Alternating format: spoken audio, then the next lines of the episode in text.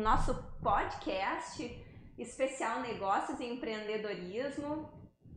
E essa semana eu tenho um convidado incrível. Vou, vou, ele nem sabe como, o que, que eu pensava dele no início. Eu vou contar para vocês aqui e ele vai ficar chocado, né?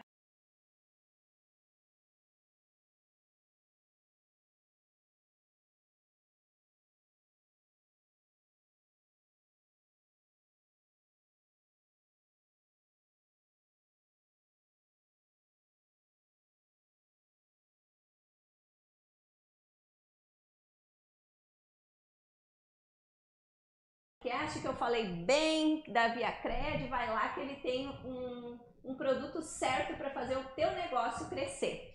Ainda, né, gente, Academia Biocenter, né, que tem essa professora aqui, estamos com o nosso SOS Verão, programa de emagrecimento Carol Transforma, então assim, ó, ainda dá tempo. Acelera e me procura lá na Biocenter. Estética Cabelo e Companhia, que está sempre presente no cabelo e na make dessa apresentadora, e Morena Boutique, que veste a Carol aqui.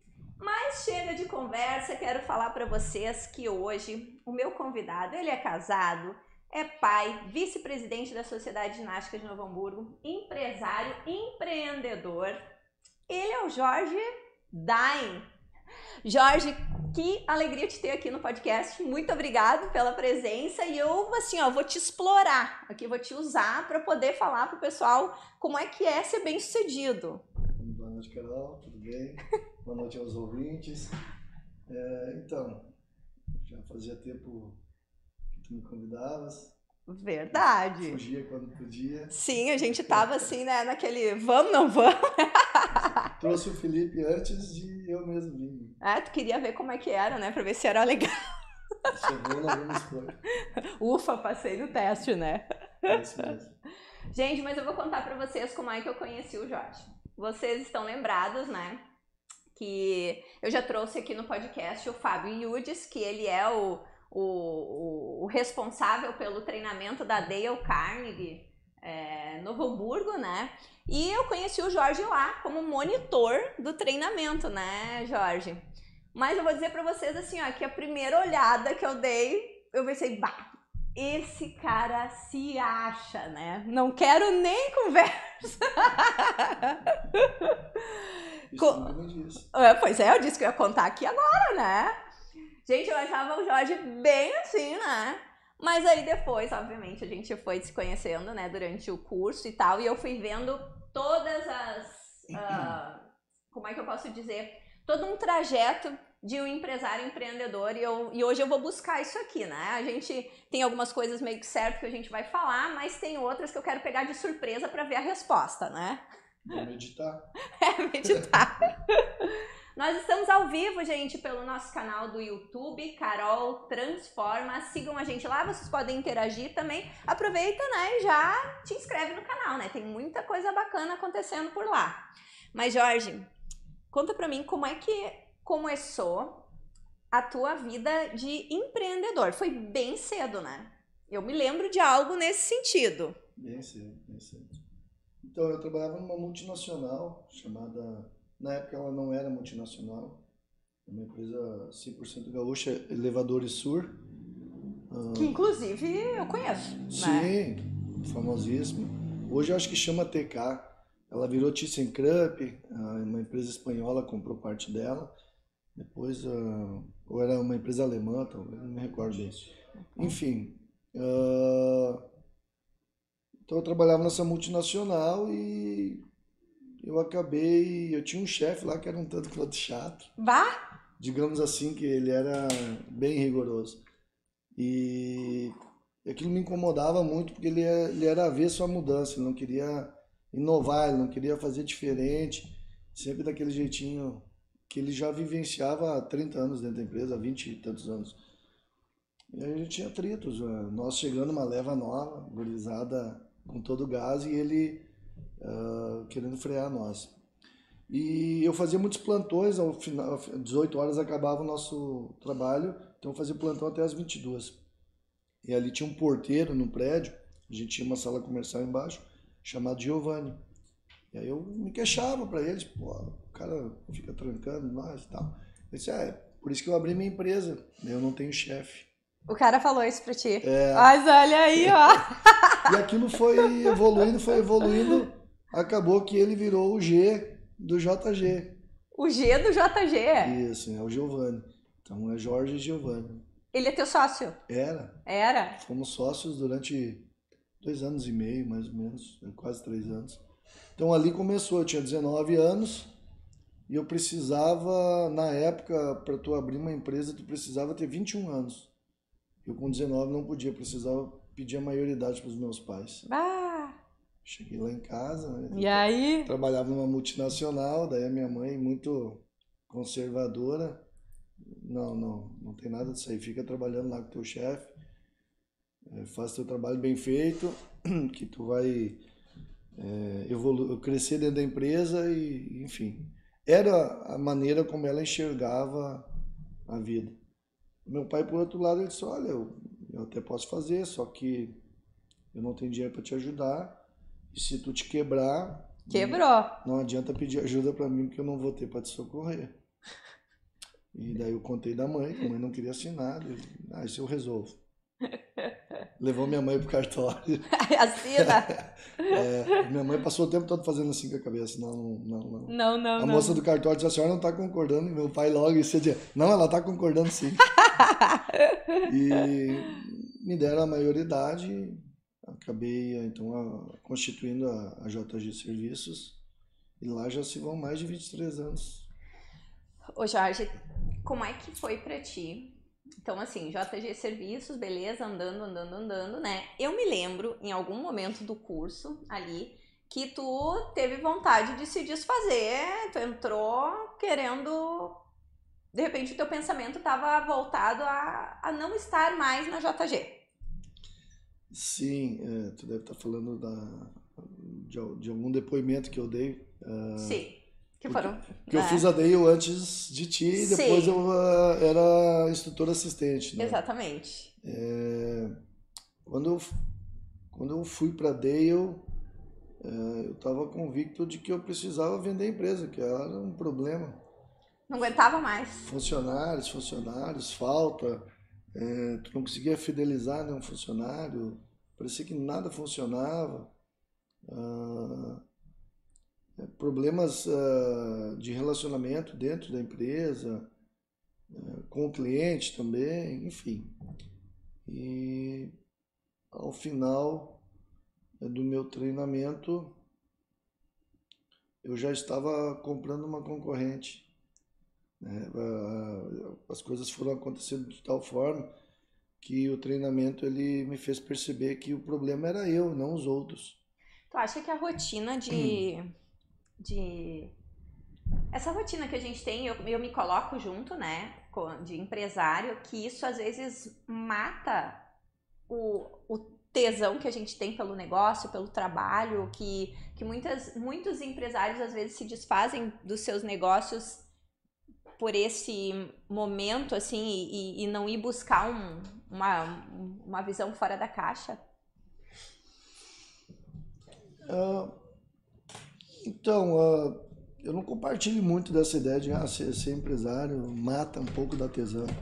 É, eu sou a um cara, rotina. É, mas a rotina é difícil dizer que um empresário tem rotina, né? Porque é, é, era para ser um leão por dia e vira uma savana né, inteira. Verdade. então, uh, mas como eu sou, eu adoro desafios, eu, eu sou movido por desafios. Né? Tem que. Ah, vai ter três opções ali. Provavelmente eu sempre vou na mais desafiadora, porque eu sempre não me considero um comum, vou chamar assim. Então eu, eu não vou no simples. Né? Isso qualquer um faz, né? Ou então uma, boa por, uma, uma, boa quantidade de pessoas vai optar pelo aquele. Tem o médio e tem o mais desafiador. Eu sempre vou, provavelmente eu vou ir para o desafiador. E quando eu percebi que o problema era eu, eu comecei a, a, a criar ações dentro da empresa. E o que que tu, mas o que que especificamente tu viu assim, Hum. tipo que era eu? O que que tu não fazia, né? E que tu acha importante o empreendedor, empresário fazer? Delegar, Delegar. delegar. Às vezes eu fico hoje, nos dias de hoje, eu fico três, quatro dias sem ir na empresa e as coisas funcionam. Uma semana. E daí não é férias, né? Eu tenho, tenho outras coisas. É, em setembro tivemos uma Taça Brasil de bolão na ginástica. Eu passei 15 dias dentro do clube. É, ia de manhã, voltava de noite, dava uma saidinha. E o, WhatsApp, ligações e as coisas da empresa funcionando. E eu lá é, tentando organizar um evento. É, que, que é um esporte que eu pratico e gosto. Nós éramos os anfitriões. Então, a delegar é, com clareza, com qualidade. É, tu falar ligeirinho e virar as costas e ir embora, hã? Né? O, o, o, que, que ele quis dizer? Então, tu, tu explicar, bem explicado. Escrever, se fosse o caso.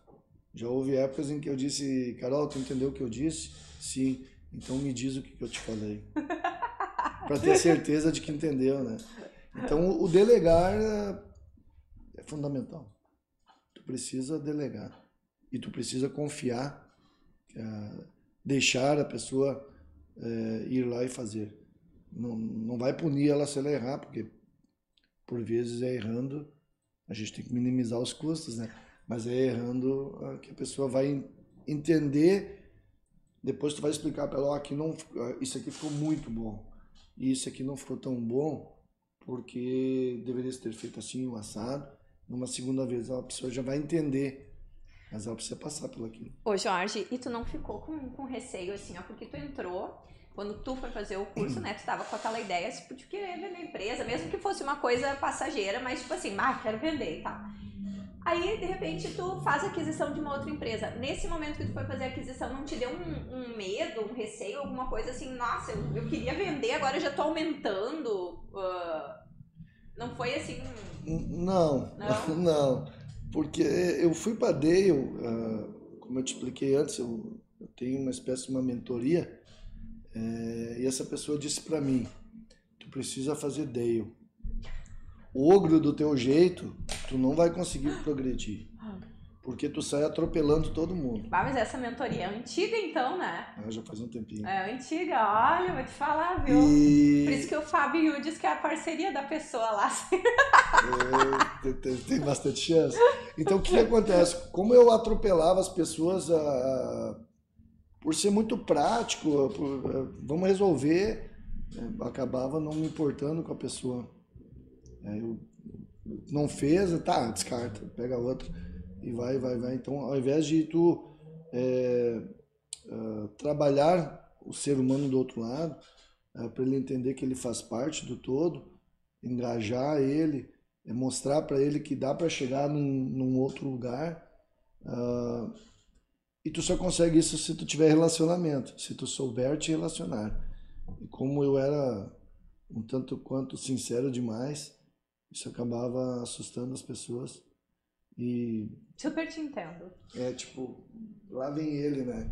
Qual vai ser a, Isso. a pedrada de agora, isso, é. né? É. Então a, a, minha ida para Dale, ela fundamentalmente foi isso, é, me polir, né? aprender técnicas novas, crescer como ser humano. Mas uh, lá eu já resmungava, né? Tipo, pô, não, não, não aguento mais. Todo dia chega na empresa, é isso, é aquilo, eu que tenho que fazer tudo. Só me queixava. E aí, fazendo a DEI, depois eu percebi, tá, mas eu me queixo, mas o que, que eu estou fazendo para resolver isso? Essas minhas queixas são justas, é, né? tem os motivos, mas o que, que eu vou fazer para resolver elas? E aí eu comecei a perceber que, involuntariamente, aquilo foi acontecendo dentro da empresa. Eu eu passando aquele conhecimento, depois uh, alguns dos colaboradores mais próximos é, de cima uh, também fizeram Dale, acaba que a comunicação melhora muito, né? E aí começa a ficar mais fácil. As pessoas elas vão entendendo é, o papel delas, né? que elas não estão ali é, é, só para receber um salário. Elas têm o porquê delas estarem ali. E começou a ficar mais fácil. A oportunidade veio uh, da compra da outra empresa. Na realidade foram duas, uh, assim, uh, vieram. A gente está a tempo. Era aquilo, né? Ah, tá uma droga, não consigo crescer. E, e isso é culpa dos funcionários, tudo era dos funcionários a culpa. E aí eu, volta e meia, tentava comprar. Tu pode crescer organicamente com vendedores ou comprar uma carteira uh, de uma concorrente. Nova, né? Concorrente. Acabou que duas vieram assim, uh, num intervalo de três a quatro meses. Ah. Uma a gente conseguiu concretizar e a outra acabou no meio do caminho, ela, a pessoa desistiu por questões uh, pessoais. E, e, essa transição, então, ela, ela vem ocorrendo então de lá para cá. Uh, Quanto processo... tempo tá? Já faz? Vai fazer um ano. Um ano. Um ano. Alguns dos funcionários já estão no nosso CNPJ, outros ainda permanecem lá no, no, no antigo. É, alguns clientes já vieram para nós também no CNPJ, outros continuam lá. Mas é, é eu que estou gerindo o todo, né? Ô Jorge, uh, independente né, do, do fato né, que eu quis trazer dessa hum. questão de, de tu querer vender e, enfim, tá saco cheio, que acontece com a gente tudo, né? Uh, eu sei que tu é um cara, assim, que é, tu tá há muitos anos no mercado e que com certeza tu tem uh, instrumentos que tu enxerga que, que dá certo. O que, que tu considera importante para quem tem uma para quem tem qualquer tipo de empresa, porque o teu ramo é prestação de, de serviços de portaria, de limpeza, né? Isso. Para qualquer tipo de empresa, que instrumentos tu acha que, que são importantes para manutenção do, do negócio? Se manter no negócio. É. Coisas que tu acha importante. Ética. Ser ético né, com o teu funcionário, com teus clientes, com, com o mercado como um todo. Né? É, eu falo para os meus funcionários a, a, a, pior verdade sempre vai ganhar da melhor mentira. Então, errar faz parte. Tu errou, é, o funcionário fez algo errado, tem que assumir. É nós, como empresa, falar a verdade para o cliente. Então, ser verdadeiro com o cliente. O cliente ele percebe isso e ele te tem como um parceiro mesmo. Então isso é fundamental. E quando começou o, o Jorge que diversifica negócios, sonhos, né? Eu sei que tem uma fazenda aí no, na história. Conta para nós como é que começou isso. A história da fazenda eu já nem sei quanto tempo tem.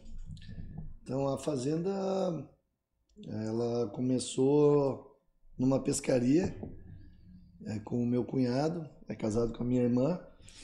Então o Moisés na pescaria disse, ó... Oh, ah, não... foi com Moisés? É, tu... esse é o Moisés. É, o Moisés disse pra mim, ah, eu tenho uma... apareceu uma oportunidade de arrendamento e é num lugar assim, para plantar não dá, mas daria para criar gado. Tu não te interessa em ser meu sócio?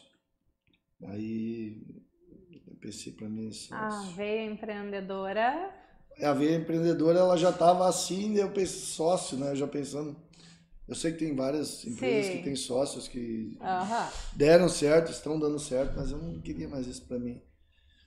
Mas começamos. Depois de, de uns quantos nãos meus, porque eu, eu, eu já tive vários outros negócios em paralelo com a JG. É, e quando eu fiz o Empretec em 2012, eu botei na minha cabeça que eu precisava me livrar de todo o resto, digamos assim, ter um feixe único de energia. Isso. É, é, ali. E ali a JG deslanchou. Quais outros negócios que tu teve?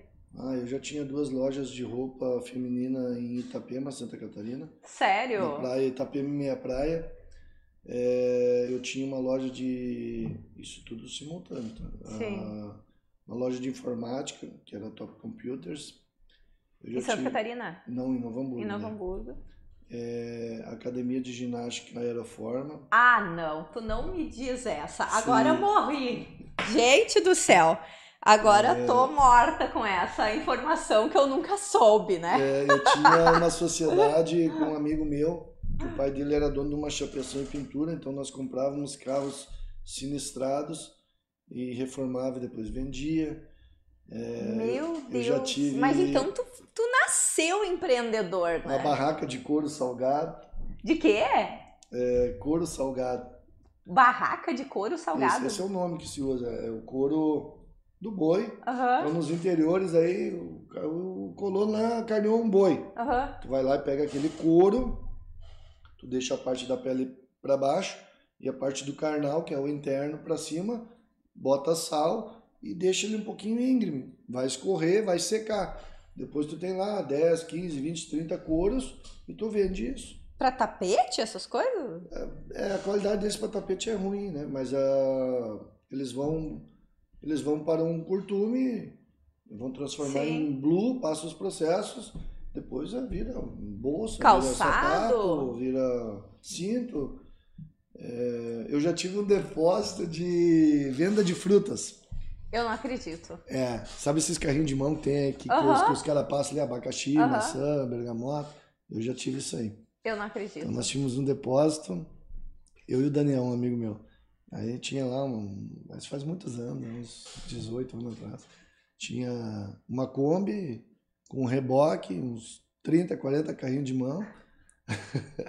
comprava E o meus, povo saía. nós comprava uma lavoura inteira de milho lá, por exemplo, em ah, Bom Princípio. Aí eu, ah, ó, a lavoura eh, vai dar tantas mil espigas, né? tá, vai ser toda minha.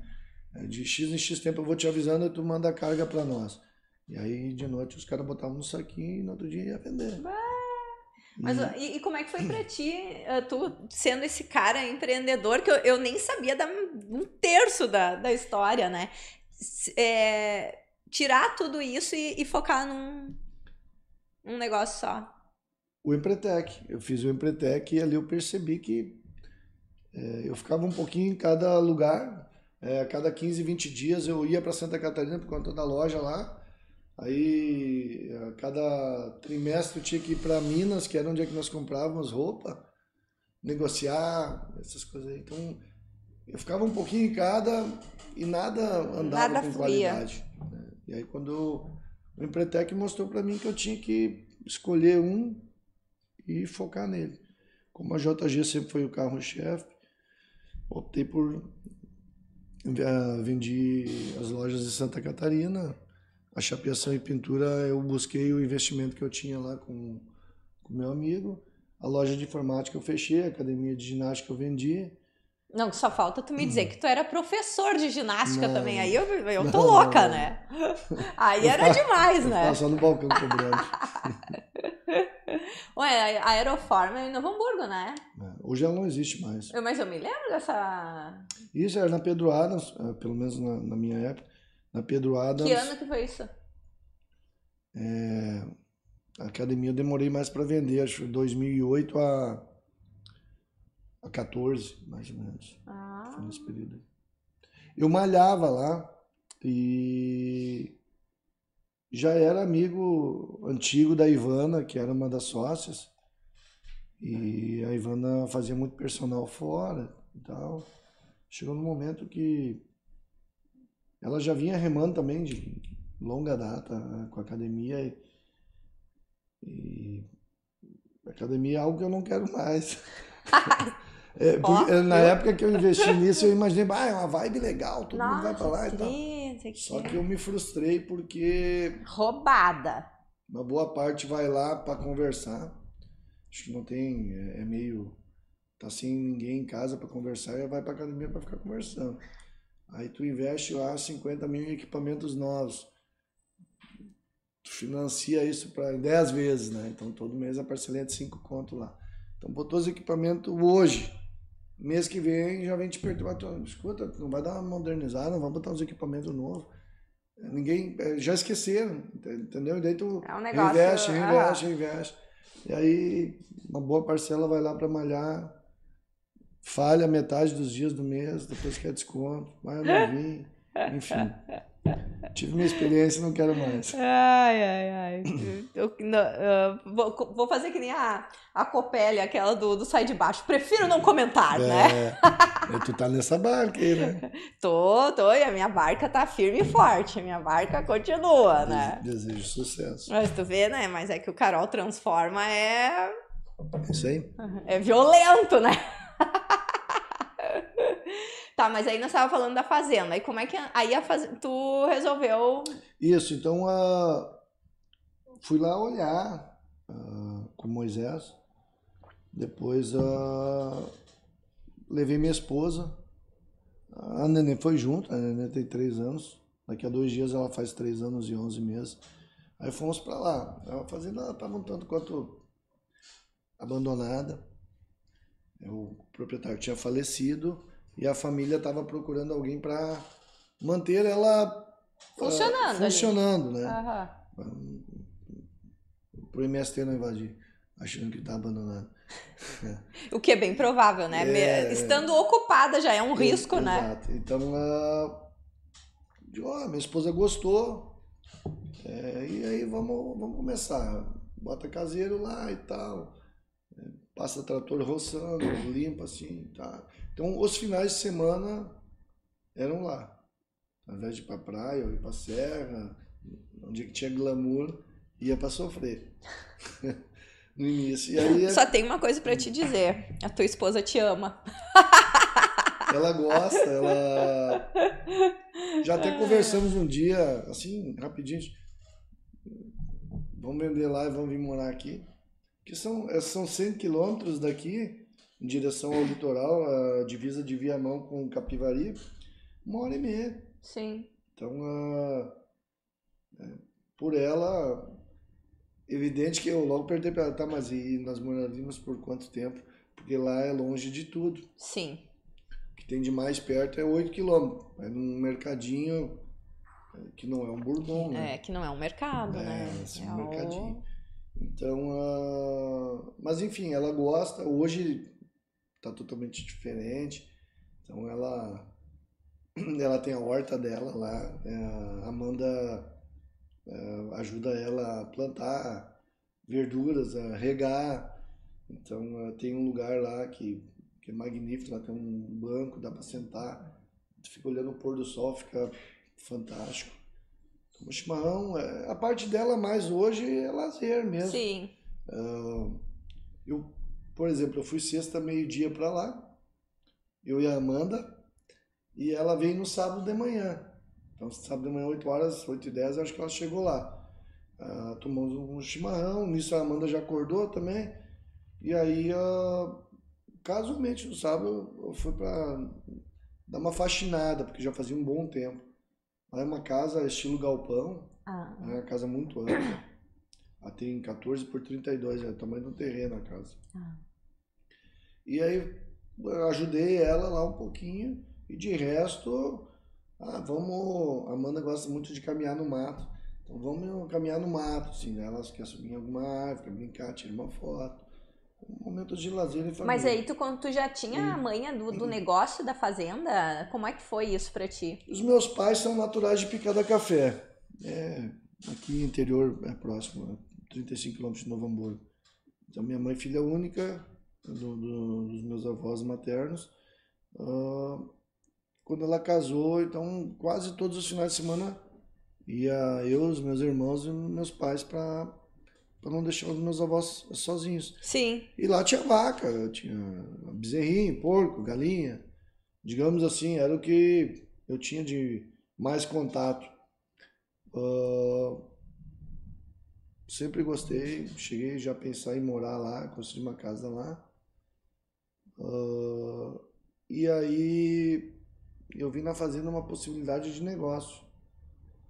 Eu raramente consigo curtir alguma coisa como um lazer, né? Eu sempre já vou imaginando já vai como a... monetizar.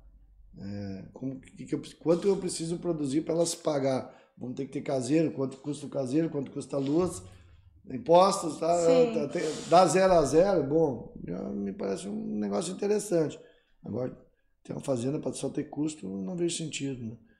E aí uh, fui pesquisando, fui pesquisando, uh, acabei encontrando um velho amigo do meu pai, que tem uma fazenda de quase 800 hectares, bah. ali entre Tramandaí, Osório e Capivari e aí ele me deu umas dicas, perguntou exatamente qual eram os meus planos.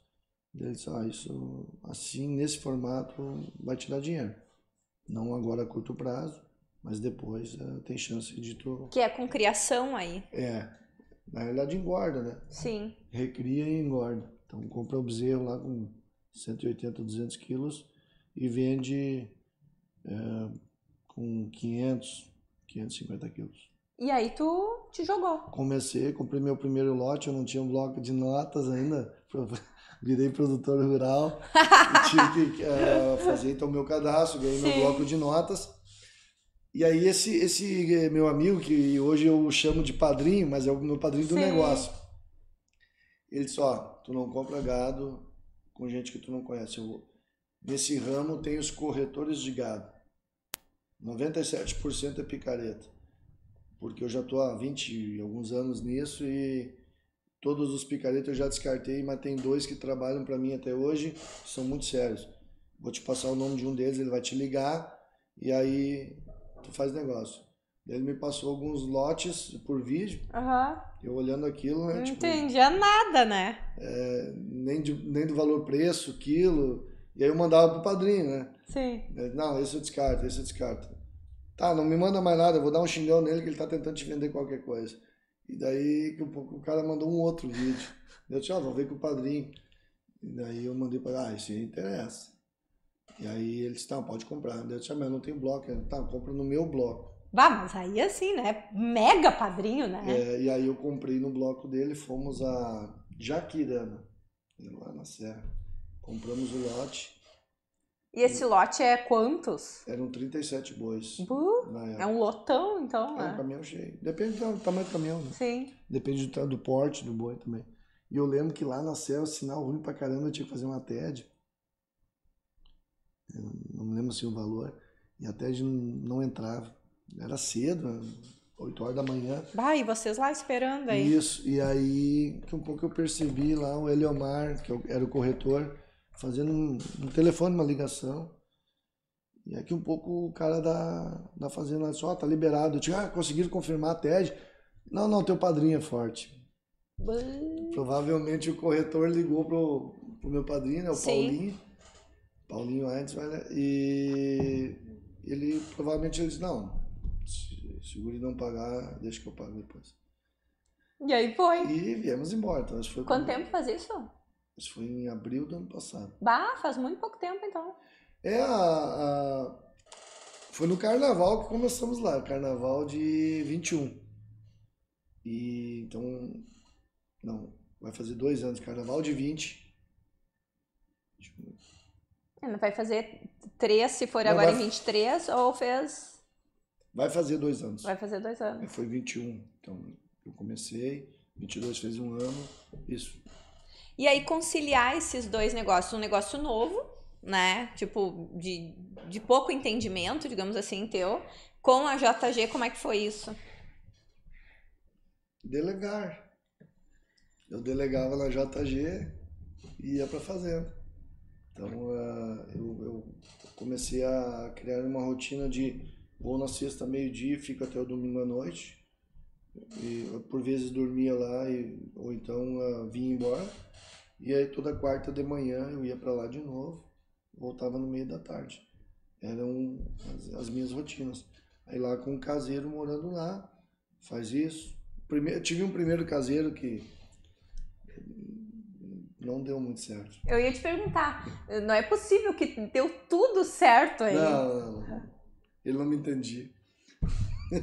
Tu não estava conseguindo te comunicar é, com ele. ele não conseguia entender que ele estava ali para trabalhar, não para ficar de perna pro ar. Né? ele queria só ficar cuidando é, porque... da casa ali. porque eu deixava as tarefas uh, delegadas para ele. Não teve nada de, de, de, chuva, de que não pudesse ter feito. E chegava lá, não estava feito. E aí eu, na época, quem conseguiu aquele caseiro foi o Moisés eu disse, cara, não, não dá. Na eu tentei de tudo e o cara. Não rola. Ele tem outros dons, assim, mas não é trabalhar. é. e... Trabalhar não é o seu forte. Né? Isso, né? aí, uh, tá, então veja aí um aí. Me avisa quando tu tiver com o cara na mão, que daí eu tiro ele. E assim fizemos. Então coloquei outro caseiro que tá lá até hoje, que é o Paulo. Casualmente é Paulo também o nome. Meu padrinho é Paulinho, é Paulo. meu irmão é Paulo. E é uma outra filosofia de vida. É diferente, né? Aqui tudo é muito rápido. Eu preciso disso, tu faz assim, é, as coisas estão na tua mão. O campo, ele tem o seu próprio tempo. tempo. É, isso eu tive que aprender na marra. É, eu queria, não, porque eu vou roçar, porque eu vou plantar, porque eu não sei o quê, não sei o quê. Não dá, tem que esperar. É, tem a época para fazer, a maneira para fazer. É um exercício de paciência.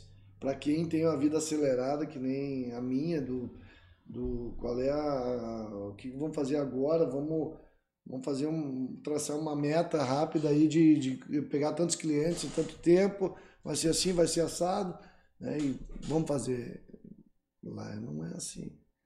Lá tu, tu por vezes precisava plantar, tá na época, mas tu precisa de chuva para mexer. Não tem chuva, Para mexer na terra, não pode estar assim, não pode estar assado.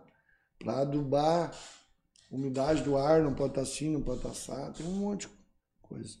É, eu acabei vendo o quanto o Moisés é, tem de dificuldades no negócio dele, porque o dele é plantio direto, é, cada semestre estão plantando algo diferente.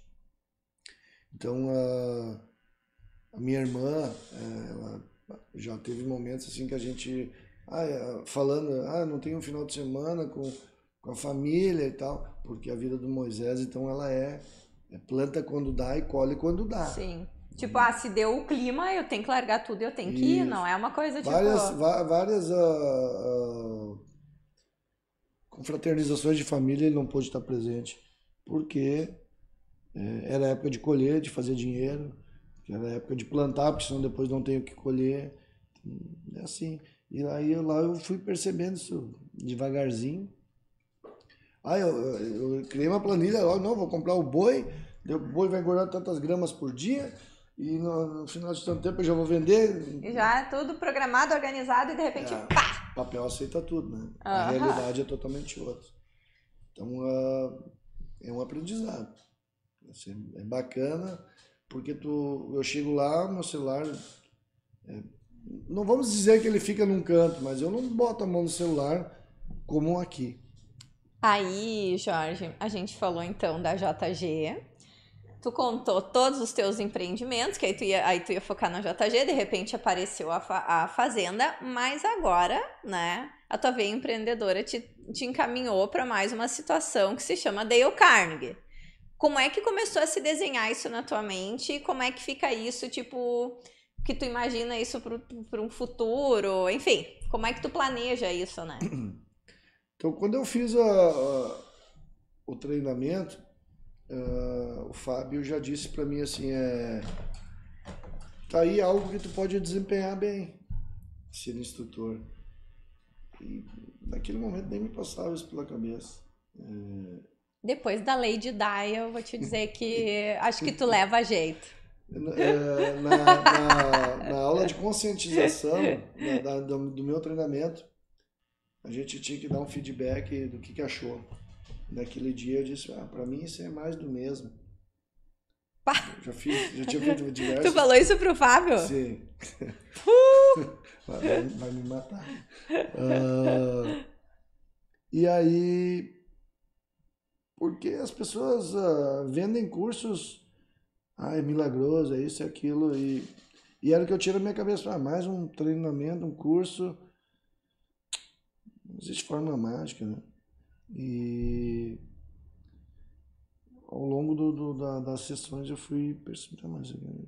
Quantas sessões tu levou para se encaixar naquilo ali, hein? Vamos ver se bate uhum. junto com a. Na verdade, assim, ó. Quando, quando a gente conversou e tu comentou assim, ah, eu acho que eu fui me encaixar, não me lembro em qual sessão. Eu fiquei com aquele número na mente porque eu não estava me encaixando em nada nas primeiras sessões. Eu achei que eu, que eu tinha. Eu vou te dizer que eu não me recordo de ter falado na sessão específica, mas hoje eu digo que começou a fazer sentido depois que eu já tinha terminado. E, e, e as pessoas, uh, os instrutores falam isso, né? Agora vai começar. É, porque ali tu está em aula. Sim. Mas depois que terminou as sessões, já tu vai pro. Daí é, é a realidade, né? E, e brilhou assim o teu olho para essa coisa, para essa situação de ser instrutor? Então, naquele momento ainda não. E aí quando o Fábio me eu fui fazer o HIP depois, e lá no HIP já começou a, a ser diferente. Tu já foi com outro olhar, já absorveu é, diferente. Começou a são pontinhas, né? Tu, tu vai unindo elas e começa a fazer sentido para ti. E aí no HIP eu, eu conheci o Fernando Amarante, é, que é o nosso, vou chamar de Big Boss. É, ele tem aí, acho que uns 70% das franquias da Dale no Brasil. Posso estar enganado com o percentual. Uh, e ele acompanhou uh, um tanto do HIP e no final um, ele deu um feedback para cada um deles, uh, a cada um de nós.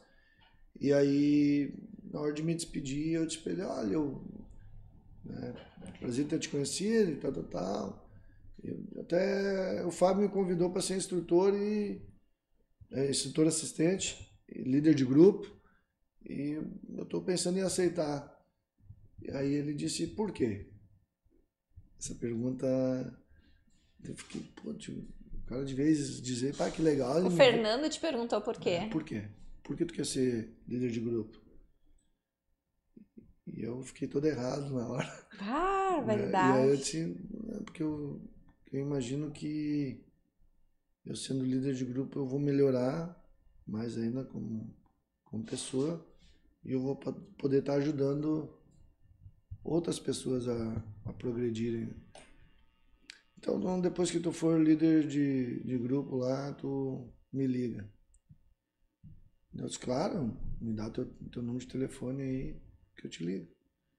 Não, não, isso aí, isso aí tu vai conseguir fácil. Não, não me deu nem cartão. E fui, voltei para Novo Hamburgo. O HIP era no sábado e no domingo. Eu voltei para Novo Hamburgo. Dias depois o Fábio me convidou para ser líder de grupo. Ah, aí foi quando foi a, a Foi a minha turma. É a T, T15. Bah, eu nem sei. Acho que, acho eu, é. eu sou uma aluna terrível, é. né? Mas eu posso dizer que eu aproveitei o curso ao máximo, né? Isso, e aí vem uma, vem uma outra ponta, né? Tu tá lá atrás. Tu já não tá mais uh, sentado ali no meio tenso, porque tem os exercícios, ai, eu vou pagar mico, não quero me expor. Master mico, é, pelo e, amor de Deus. E aí, quando tu tá lá atrás, tu começa a pensar, nossa, mas na minha época começa a fazer mais sentido ainda. E assim vai. Depois eu fiz outra. Eu fui líder de grupo numa outra turma em Porto Alegre, porque essa era a minha ideia. Conversando com o Marcelo Filipim, daí começou a fazer sentido de tipo, eu tenho um projeto de vida. Não, a, a JG ela, ela te consome muito. Então a ideia é vou trabalhar nela um tempo X ainda. anos. Ah, vamos dizer mais de 10 anos, uhum. 15 anos talvez. Vou alavancar ela, vou tornar ela um, um ativo, potência. um ativo. Vou seguir na pecuária, gado de corte. Porém, se eu ficar na pecuária e não, e não, não tiver mais a JG, eu vou ficar ocioso. E vou ficar longe de pessoas, isso me incomoda, né? Eu gosto de pessoas. A... E tu não acha que tu tá voltando para aquele mesmo ponto aonde tu abandonou no Empretec? Não, ah, porque na época eu fazia tudo. Muito aleatório. É, muita vontade, pouca organização é, não calculava risco, não tinha um plano de ação. Então, a, a, como eu disse, eu estou falando da JG ainda há 10, 15 Sim. anos talvez. Então, a, fazenda é arrendada, tenho o sonho de comprar ela, não sei se eu vou conseguir. Então, a, minha caminhada na Dale, eu também não, não tenho como largar tudo e virar instrutor, Sim. porque requer tempo É, o Fábio deve ter vindo te visitar algumas vezes ao longo do teu treinamento. Então, uh, eu estou fazendo isso devagarzinho, tanto a pecuária como a, a Dale, para que quando eu chegue lá na, numa, vou vender a JG. Esses outros dois uh, trabalhos já estarão implantados, uh, as coisas já vão estar fluindo. Tu acha importante hum. para quem é empreendedor, uh, Jorge, ter esse planejamento tão. Porque a tua fala ela é, ela é, ela é concisa, assim, tipo, ela é, é, é certeira. Acho que a palavra a melhor mesmo que eu tenho que usar é, é certeira. Tu tá seguindo isso, é. Tu acha que é importante a pessoa que é empresário, empreendedor, ter esse planejamento para o futuro, essa essas alter, alternativas né, de, de vida, digamos assim? Elas se fazem necessárias. Uh, onde tu quer chegar? Ah, eu, eu sou empresário. E, e, tu quer chegar aonde? É, como tu te enxerga? Tu, uh, tu, uh, por isso que a Dale, o treinamento da Dale, ele é, eu, eu, eu vejo ele como muito importante. Tu vai fazer lá o teu planejamento. Como quer estar daqui a 18 meses? ou que seja em 24, ou que seja em 36, ou que seja em uma década, 10 anos. Tu que vai fazer o teu planejamento. Sim. Eu quero estar assim, ok. E o que, que eu preciso fazer é, para isso, uh, ah, para ter êxito nesse planejamento? Criar várias, uh, várias atividades, várias tarefas, várias metas de curto, médio e longo prazo dentro de um todo, né? micrometas e assim a gente vai fazendo. Então, é, tu vai querer ficar na tua academia até quantos anos? Até que idade, né?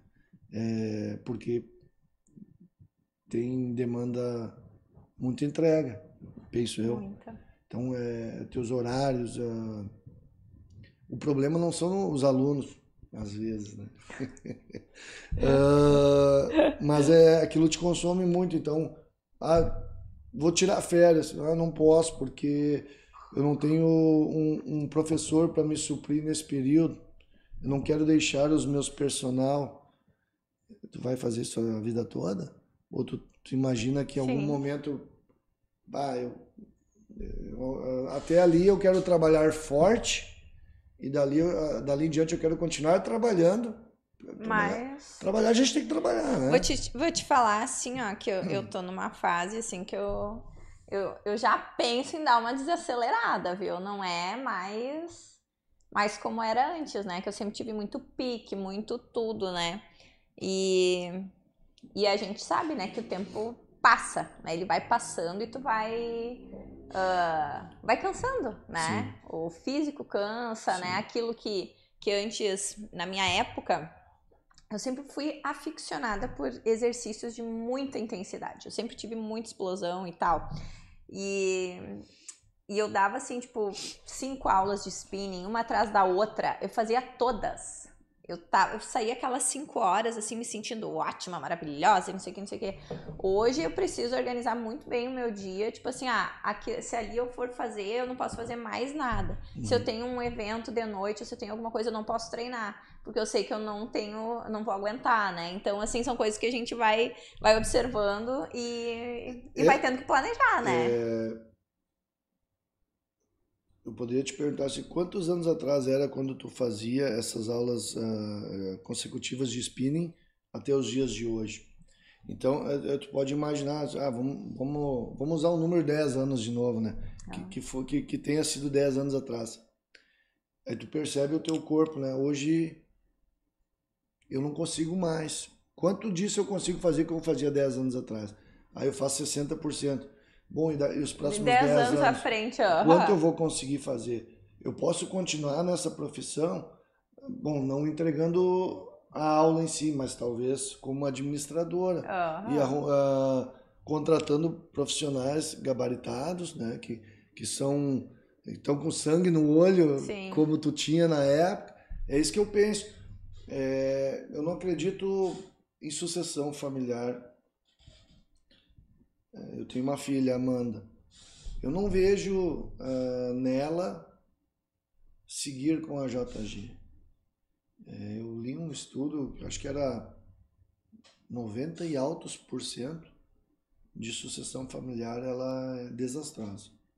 Ela não tem êxito. Então, uh, imagina só, é, é foi um sonho meu virar empresário, talvez eu tenha de fato essa veia empreendedora, é, e as coisas elas acontecem na JG porque eu, eu, eu, é o meu DNA que está ali. Então, numa sucessão, talvez esse DNA se perca. Também podemos pensar que vá melhorar. Sim. Né? Mas ah, eu não vejo que essa o que nos, nos sucede como geração querer trabalhar dessa forma. Nessa forma estressante. Sim porque tu lida com pessoas do outro lado, daí tem síndico, tem uh, gestor de empresa que estão pressionados uh, pelos seus negócios e ainda precisam resolver aquilo lá. Então acaba estourando em nós. É, aí tu tem que, por vezes, lidar com a expectativa do cliente, que dá para entregar isso. A gente fala, mas na cabeça dele, não, mas eu. Eu consigo eles, uma eles, coisinha mais. Eles vão me dar isso. E não dá, por vezes não dá. Então, é, tem que ter habilidade de conversar, a comunicação ela tem que ser eficiente, as, as relações interpessoais têm que ser boas com o teu grupo e com o cliente. Será que isso vai ser assim lá no futuro? Porque nos dias de hoje ninguém mais conversa, estou só no celular para cá, celular para lá. Mas deixa eu te falar que tem um povo aqui que está querendo conversar aqui com a gente. É. Uhum. Primeiro que eu preciso dizer que o meu parceiro aqui de meu parceiro de bancada, ele teve uma ideia excelente, né? Nós já tivemos a parceria da Dale em, no, no nosso é, podcast especial Cooperativismo e agora o Ederson está dizendo aqui, alô Dale Carnegie, apoia nós! Fábio, é contigo, Fábio. Fábio, viu? A bola foi passada para ti. O Guilherme, Guilherme é, Sociedade Ginástica Novo Hamburgo. Guilherme Staub. Pode ser. Campeã estadual de bolão 16, Dali. Aí é. o Henrique aqui, ó, Henrique Klein, Sociedade Ginástica Novo Hamburgo, bicampeão estadual de bolão. Sim. Jorge, nosso presidente. Aí, isso aqui, tu é presidente ou tu é vice-presidente? Isso. é uma campanha já que estão fazendo para ti. Imagino que sim. Não, atualmente eu sou vice-presidente executivo. Mas já é para ser presidente. Aqui eu tô vendo um presidente, aqui só tá escrito presidente, Jorge Presidente. É, lá na, na ginástica a gente. Uh, quando me convidaram uh, ah, para ser presidente, eu disse que eu não me sentia qualificado. Uh, que eu queria que, se fosse possível, então, o atual presidente, ele já tinha sido por, dois, por duas gestões. A gente mudou o estatuto, que é o Fernando Martini, para que ele ficasse mais uma gestão eu fosse de vice com ele e isso funcionasse como uma espécie de estágio para mim. Sim. Então, uh, até porque eu preciso organizar a empresa para que eu possa me doar. Viu, gente? Clube. Extremamente planejado o Jorge. E depois eu vou contar um, um negocinho, do, no, mais no final vou contar um negocinho aqui, né? Mas vamos embora. É, e então a gestão do, do Fernando uh, como presidente e eu como vice termina ao final de 23 as coisas correndo como estão e, se possível, melhorando, início de 24 eu assumo como presidente eh, do clube. Né? Ah, muito bem. Então já já está explicado que eu já achei Sim. que era uma campanha fortíssima. Aqui, é né? para ressaltar então. Eles... Espera aí que eu ainda não terminei de ler, né? Vamos ver aqui, ó. Carol, dá os parabéns para o Jorge que ele foi campeão estadual de bolão bola 16 neste final de semana pela sociedade. Ah, o Rafael Sead tá falando aqui. Meu compadre. É, neste final de semana pela Sociedade Ginástica Novo Hamburgo. Esse é um dos esportes que ele mais se dedica. Olha só. O Guilherme aqui, ó. Tudo cansa. O que não cansa é ser campeão de bola 16 em Estância Velha. e o Rogério Carlos Silva tá dando aqui palminhas. Né? Então, assim, ó, o povo participando, como é que é isso? Hein? Então, o, o teu lazer é o bolão, né? Sim. E por causa do bolão, tu foi parar até num especial. Um ser fa família, com Werner Schumann. Um ser em família? Um ser em família. Sim. É, eu jogo bolão já desde os 12 anos. É, meu pai jogava bolão. Ah, e aí naquela época a gente queria ir junto com o pai. O pai ia jogar bolão, então eu armava pino, na época que não tinha os armadores automáticos ainda. Então quando os mais velhos paravam de treinar, a gente podia ir lá e, corria nas pistas, atirava, tentava jogar umas bolas e assim foi, foi indo. Comecei na ginástica de Novo Hamburgo, uh, nos anos 2000 acabei indo para a Estância Velha, com um convite num projeto lá. Uh, nos sagramos uh, campeões gaúchos em 2005, na bola 23, eles estão falando da bola 16 aí. Ah. O, o, bolão ele tem duas categorias. A bola 23, que é a bola grande, que é mais parecido com o boliche, que é 23 porque tem 23 centímetros de diâmetro. E a bola 16, que é uma bolinha menor, uh, que tu segura, digamos assim, mais parecido como Pega se fosse assim. uma. Assim. Como se assim. fosse uma bocha. É. Mas os pinos, a cancha é igual. O bolão uh, 23 ele só tem mais em Rio Grande do Sul, Santa Catarina e Paraná. Bolão 16 é a nível Brasil e mundo. Então, uh, quando nós sediamos o Campeonato Brasileiro em setembro na ginástica, acabamos perdendo para a Sociedade Canto União, uh, que é então atual era a atual, atual campeã brasileira na época, ganhou de nós uh, na finaliza, foi um jogo fantástico é, ganharam de nós, é, ficaram campeões brasileiros na nossa casa. Putz! Vão uh, representar o Brasil no Mundial, uh, que eu não tenho certeza se vai ser em 2023. Tinham comentários que talvez não sairia, seria em 24. E agora, final de semana último, é, é o que eles escreveram aí, teve a final do Campeonato Gaúcho, então na casa do União, que ganhou de nós o brasileiro. Uhum. E nós fomos lá e ganhamos deles na casa deles sagramos-nos campeões gaúchos na casa deles. A revanche, né? Então, a, a, eu, eu, eu, eu, não pude estar porque eu estava na fazenda, era folga do caseiro e não pude.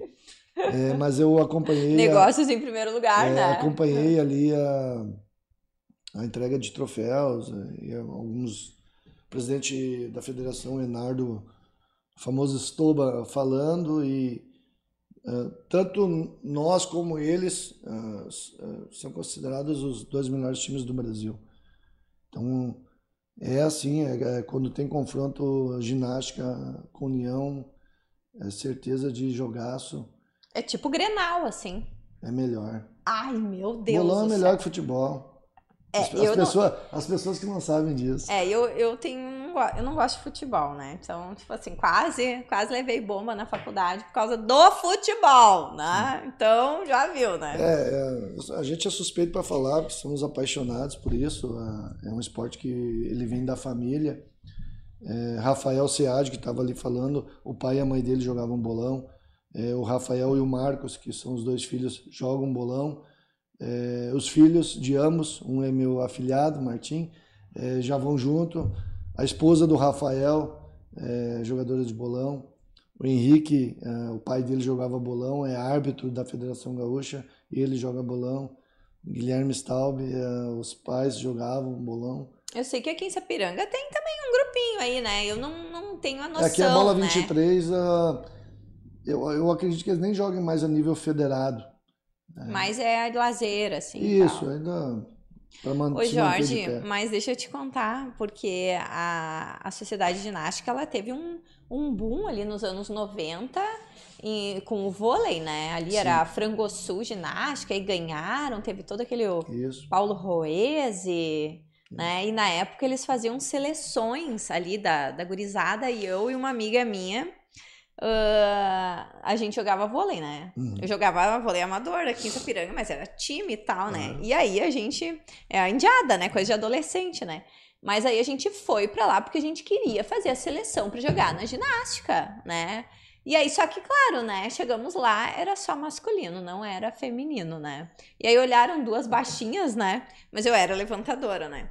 E, mas enfim, como é que tá isso para uh, porque acabou, né? Como, como assim essa não que acabou, mas o vôlei perdeu a expressividade, digamos assim. Como é que tá o vôlei dentro da sociedade ginástica? É, quando tu falas ali da época da Frango Sul, é, é a nível profissional. Uhum. Então, a, É, não, falando só a nível Isso. profissional, não. é, isso não existe mais lá no clube. Até tem é, o público em geral ele sabe a parte boa. Tem a parte que, é- Sim, que a que gente é tão herdou, boa, né? que a gente herdou e Dívidas. enfim, tem algumas coisas que não são tão boas. Ah, mas fica um legado de. As pessoas lembram da ginástica. Um, um dos motivos pelos quais lembram da ginástica é da época da Frango Sul. São duas situações, né? É o baile do vermelho e branco e a frango sul ginástica. Isso. Isso.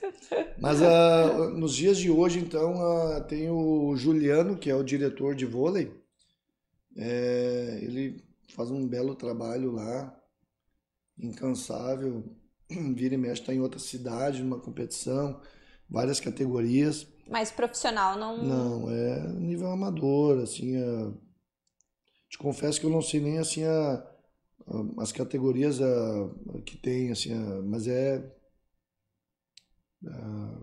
eu, eu não sei assim, adulto como amador, não, eu imagino que não tenha, mas a- até 18 anos, até 20 e alguns anos. E o, e o Jorge, como presidente, teria uma. uma sei lá, uma vontade de, de trazer isso de volta ou os problemas foram tantos que o profissional é. Nos dias de hoje, ah, profissionalmente, não seria fácil. Por quê? O clube não tem como manter isso. Sim. tá? É, teria que se criar receita para isso. Como? É, alguma empresa Patrocinando. patrocinando, ou um grupo de empresas patrocinando. A estrutura existe, é, teria que se avaliar muito bem é, como fazer esse projeto. É, porque eu penso, eu, eu não, eu não, não penso como presidente fazendo um vôlei profissional ou, ou qualquer outro esporte que, que seja. Eu primeiramente penso em fazer ah, um setor de projetos para que todos os esportes possam se beneficiar Sejam contemplados. e isso, é, cada um com o seu projeto específico. O Guilherme, ah, que nos ouve, ele hoje ele, ele é funcionário da Sojipa, trabalha no setor de esporte, de projetos, então tem uma bagagem fantástica. A gente tem algumas pessoas já dentro do clube que também entendem disso e penso em ah, tornar ele eficiente, esse departamento, para que o vôlei possa se expandir, para que o bolão possa se expandir. Ô, A natação, a gente tem tênis, tem quadras fantásticas de tênis. O punhobol é um esporte que tu diz, né? Quando eu lembro da ginástica, eu lembro da, do vôlei Aham, e, e do vermelho e branco. Tem gente que lembra da ginástica só por causa do punhobol. Sério? Punhobol é, me perdoem os atletas, mas acho que é pentacampeão, é tricampeão mundial, pentacampeão mundial. eu nem sabia que tinha isso. Fortíssimo, um time fortíssimo. Ficaram campeões ah, pan-americanos agora, há alguns meses atrás. Ah, tem a, a bocha, tem, Tantas outras, né? sim, Tantas outras. tem, tem, tem, tem muito, muito esporte que pode ser desenvolvido lá, é, atletismo, é, ah, enfim, é, é, é ter um setor que pense isso, busque recursos. Nós, por exemplo, no bolão, hoje a gente tem que pagar a, a taxa de mensalidade e pagar o custo da viagem quando a gente vai para algum evento esportivo. Acaba que a, a sociedade ginástica, ela acaba sendo pra ti também um é um, é um empreendimento, digamos, porque tu tem que pensar nessas formas de receita também, né? Sim. Não é uma coisa, tipo, ser só a, a figura decorativa, né? Não. Que é o que a gente imagina às vezes, né? Tipo, ah, tá lá, vai, Sim. vai lá no bar, ele vai não sei o quê, né? Agora fazem, acho que hoje é terça. Terça passada teve uma reunião lá no departamento de bolão, onde nós atletas estávamos reunidos para pensar o 23. Vamos continuar a, a jogar ou não? tá pesado pagar mensalidade. Tá pesado para nós ir. A gente vai ter brasileiro em São Paulo ano que vem, a gente vai ter uh, uh, outras competições que a gente vai precisar viajar. Uh, São Martinho, que é bola 23, e no Pinheiros em São Paulo, bola 16. Tem que tirar tudo do bolso. Tá difícil. Eu tenho família. A maioria dos colegas tem família, então tem esposa, tem filhos. esse dinheiro sai do bolso. Como, como fazer? Ah, vamos fazer uma rifa, vamos fazer uma, um meio frango. Tem que pensar a forma de rentabilizar isso, isso aí, né? E, e, por quê? Porque o clube precisa da sua mensalidade, porque senão não se mantém não de pé. É por isso que eu falo de projetos esportivos para captação de recurso federal, estadual e municipal. Eu vou fazer um parênteses aqui, vou, não sei se o Guilherme ainda está assistindo. É o Guilherme que tu falou que é da Sojipa, né? Isso. A Sojipa marcou a minha, tipo assim, ó, a minha área, como é que se diz, a minha vida estudantil de universidade, porque lá aconteciam os maiores e melhores congressos, as coisas bacanas. Uhum. E lá na Sojipa que eu conheci um professor de dança afro, porque eu tenho uma conexão fortíssima com Salvador. Eu, eu dancei, eu fiz várias uh, vários trabalhos né, em Salvador e, e, a coisa aconteceu porque eu conheci um professor num, num congresso da Sojipa, né? Então, assim, eu sinto muita falta, assim, de dessa época dos clubes, sabe? Uhum. Eu sou cria de clube, digamos assim, né? Porque a gente tinha muito evento nos clubes, né? E não só da faculdade, mas evento de carnaval, é, evento de verão, os, o, os vôleis, as coisas todas. E parece que num, num, período ali, sei lá, não sei, não saberia nem te dizer, precisar datas, que, que os clubes, de um modo geral, começaram a, a ter uma queda, né? É, lá atrás, é, é era meio que parecia ser obrigatório. Nós tem que ser sócio de algum clube. A família, uhum. né? Então as famílias eram sócias de clubes. É, talvez naquela época não tinha shopping, é, não tinha WhatsApp, né? ah, não tinha rede social. E não, tu vamos, tinha vamos... que ser sócio, né? Isso, Uma coisa que, tipo, é, nossa, que legal, é, né? A cultura era essa. E hoje não, muito pouco disso ainda tem. Verdade. Lá no clube criou-se lá um day use. É, tu vai lá, paga a tua diária, a diária. e usa. Por quê? As pessoas elas estão assim, ah, mas eu vou pagar o mês todo e vou ir só tantos dias.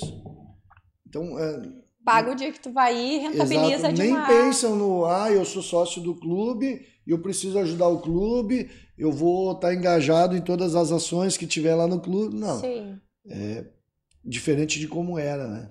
Então, uh, é o mundo uh, andando para frente e... E a coisa vai fluindo, né? exato. né?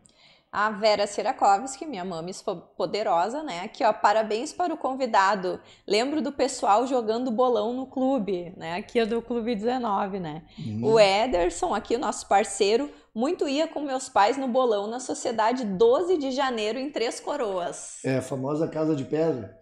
Conheço. Então, o bolão, ele, ele é conhecido, né? Sim, Jorge? principalmente é, na nossa região aqui. Pra te ter uma ideia, Novo Hamburgo, na minha época lá de 14, 15 anos, que eu já tava jogando uma bolinha bem mais leve e tal, tinham seis clubes que tinham um bolão dentro de Novo Hamburgo. Bah. Hoje, acho que são três, quatro talvez que tem ainda, mas assim, a duras penas. O, o Jorge, mas vamos vamos voltar um pouco aqui. Eu agora me lembrei de uma. Eu não posso me esquecer de perguntar. A JG, ela, tu atua com ela no, em Novo Hamburgo, né? Só Novo Hamburgo? Não. Onde o cliente tiver dinheiro para me pagar. Mas aí qual é a tua. Então, Onde a... tu tá hoje, hein?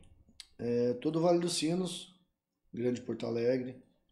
Cachoeira. Sapiranga tem JG? Tem. Onde? Tem. Dá pra falar? Tem, a gente tem uma rede de lojas chamada Movimento Fashion. Ah, sim, temos. É, essa é uma delas aqui em Sapiranga. Aqui tem um, um polo da Fevale, aqui em Sapiranga, que a gente atende também. É, eu não vou me lembrar todos, assim, não, não, não Mas estão aqui. Sim, sim, sim, estamos aí. É, Novo Hamburgo, Estância Velha, Ivoti, Dois Irmãos, uh, Campo Bom, Sapiranga, é, Portão, no outro lado. Então, aí já, talvez esqueci de alguma cidade, mas aí São Leopoldo, Canoas, Porto Alegre, Cachoeirinha, Gravataí. Ah, estão em tudo então, né? Entre funcionários diretos e indiretos, hoje a gente já está com quase 200 funcionários. Bah. Tu pensar, né, prestação de serviços, né, que tu tem que estar tá buscando o tempo todo, né? Sim. É, um... é, é o nosso desafio, é, eu contei antes para ti da, da questão da integração dos funcionários é, que a gente tem feito, uh, e ali a gente tenta explicar é, algumas questões é, para tentar fidelizar. Porque tem muita rotatividade, né? Muita rotatividade. Nosso departamento pessoal lá, setor de recursos humanos lá, ficam diariamente postando é, auxiliar de limpeza, zelador, porteiro. Então tem Facebook, eu não tenho rede social, né? Mas tem lá Facebook, tem acho que é grupos lá, ou não sei como é que fala isso. Então posta lá, a gente tem uh, nas redes dos funcionários, vai se um marca o outro, não sei como é que fala. Uhum. Enfim, a gente se utiliza de tudo e por vezes a gente vai até para agências de emprego é, específicas é, para conseguir o profissional. Que é uma dificuldade, né? É porque a gente, o nosso salário, ele briga com o seguro-desemprego. Então, por vezes, é mais fácil ficar em casa pegando seguro-desemprego do que trabalhar. Barbaridade, mas aí é demais a pessoa pensar isso aí é para matar, né? Meu Deus do céu. E tem, né? A cultura do povo. Né?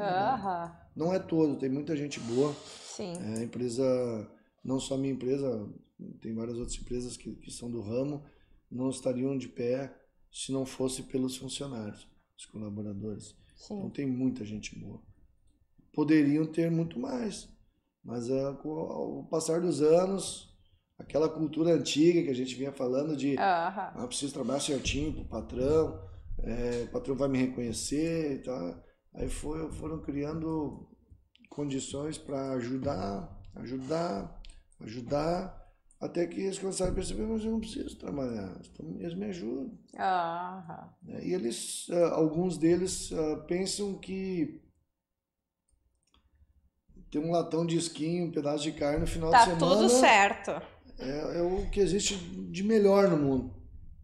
Beleza. Isso é, vamos continuar nessa. E aí acaba que os filhos crescem nesse mundo, alguns uh, que são extraordinários percebem que aquilo não é o que eles querem para eles e, e procuram um, um, outro caminho. É, sempre brota alguma coisa boa. Sempre. E... O meio ele, o meio hum. ele produz muita coisa, mas tem gente que não se uh, encaixa nesse meio e vai buscar o seu. Exato. É. É, é, bem por aí mesmo. Jorge, fala pra mim aí. Algum arrependimento nessa tua jornada empreendedora que tu pensa assim, bah, isso eu não deveria fazer e eu não indico para ninguém? Algo que eu, de ruim? É, alguma coisa que, que aconteceu no, no caminho e que, que tu se arrependeu de ter feito, de ter seguido aquele caminho e que tu acha que dentro de uma jornada empreendedora não. Ou não tem arrependimento? Não tem arrependimento. Não tem. Me arrependo de algo que eu não fiz. É... Não sei se arrependimento é o nome, a gente falou antes. É... Eu pensava sempre que precisa conhecer o JG, não precisa conhecer o Jorge. É... Não queria ah. ter, ter o meu rosto né, associado à empresa. Porque eu, sempre imaginei o dia que eu não estiver mais na JG, então. Ela vai continuar isso, e tal, né? E demorei para aceitar que, que isso se faz necessário. Uh, então, o meu arrependimento é de não ter aparecido uma, antes. Não ter tido uma mentoria eficiente antes para me colocar isso claro Uh, e também me arrependo de não ter tido acesso ao Dale Carnegie antes, porque provavelmente se eu, se eu tivesse tido acesso antes, uh, estaríamos maiores, melhores estaria uh, uh, disponibilizando mais vagas de emprego, né? com mais funcionários. Se a gente parar para pensar, é, esses dias o Rodrigo disse: Tu tem noção de quantas pessoas tu alimenta? É, se a gente pensar no número de quase 200 funcionários, pode multiplicar por no mínimo três isso. Que é família, então, né? A, essa parte social, ela, ela me, tipo assim, ela me deixa muito feliz. É, eu sou engajado em várias uh, questões sociais e gosto disso porque é isso que vai nos fazer ir para frente. Que o mundo está perdendo um pouco disso, cada um para si. Né? Eu faço a minha parte e o resto que se lasque. É, essa, assim. essa questão social, ela começou a, a, ficar um pouco confusa, entre aspas, porque começou a, a misturar uma política, né? Com, com ideologias e, e, coisas que, que se perderam. Então, é importante que tenha quem faça o social da forma que precisa ser feito. Né? E, e, isso é bem, bem importante. E conta para nós aí, para o futuro, o que, que tu tá esperando? Planos 2023. Vamos botar um futuro próximo. Espero que o Lula faça um mandato igual ao do Tancredo Neves.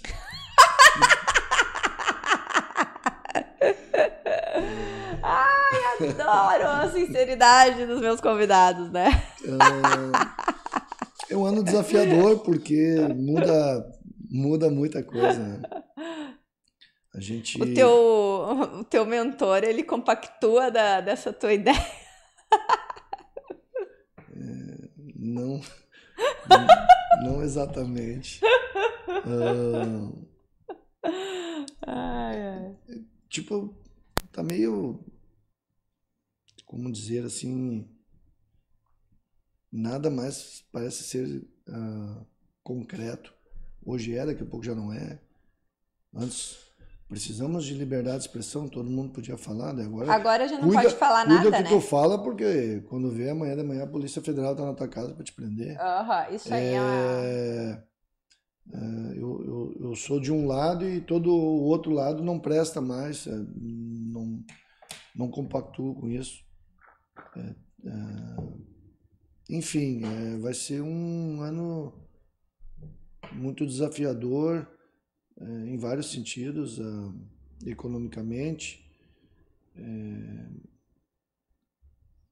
é, eu tenho, Objetivo sobreviver é, ao, ao ano.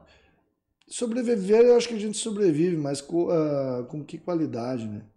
É, eu quero terminar 23, olhar para trás e, e, ver o quanto eu produzi. Mas eu tenho que poder produzir.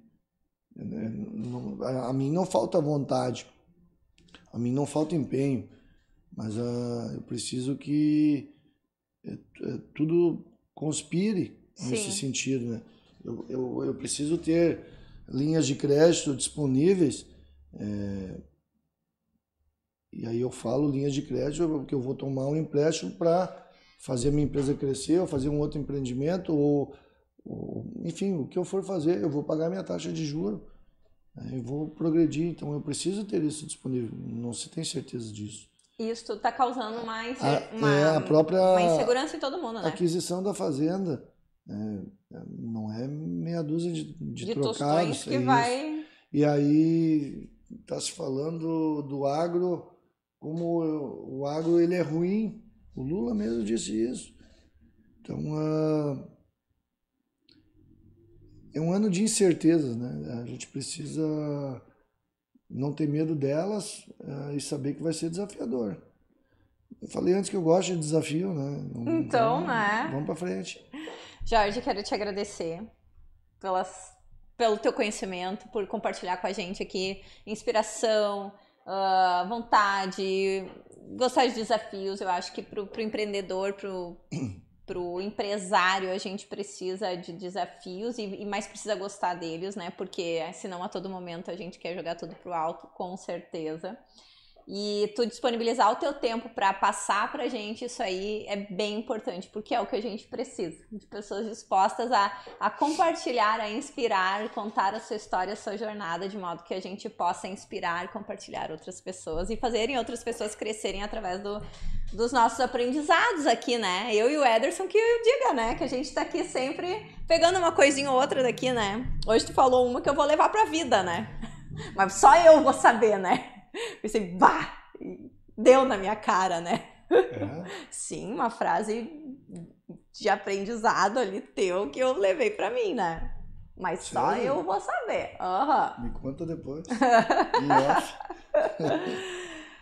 é, Carol, eu que agradeço o convite. Foi mais que um. Demorei para vir, mas uh, tô bem feliz, me senti à vontade. Tava um pouquinho tenso. Acho que o teu mentor vai ficar bem feliz.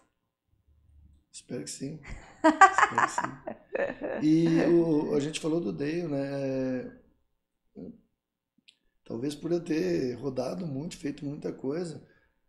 É, uhum. A questão das evidências, né? Parece que eu sempre tenho uma evidência, ou algum exemplo, alguma coisa que aconteceu que eu consigo encaixar. Então, a, é, acaba que a conversa ela fica fácil quando a gente está falando dessas coisas a, da vida como um todo, dos desafios. É difícil, é difícil, mas também a dificuldade, ela muitas das vezes é como tu encara ela, né? É, pode ser um problema ou pode ser uma oportunidade. Uma oportunidade. Então é como tu olha isso. A gente aprendeu lá no treinamento, né? É, sai da caixa. Porque se tu olhar, ficar, ficar sempre no mesmo, mesmo modus operandi ali, é, sai, sai para fora, para dar uma olhadinha no, no entorno. É. Fundamental. Pô, baita remédio. Então, agradecendo esse meu convidado, né? aos meus patrocinadores, Via Cred, Alto Vale, fazemos a diferença na vida das pessoas, são mais de 100 mil cooperados, Academia Biocenter, Estética Cabelo e Companhia, Morena Boutique, e nós nos vemos então semana que vem. Esse foi mais um Carol Transforma podcast especial Negócios e Empreendedorismo com o Jorge da JG, e eu espero vocês. Até lá! Esse podcast tem a produção exclusiva da Eco Studio.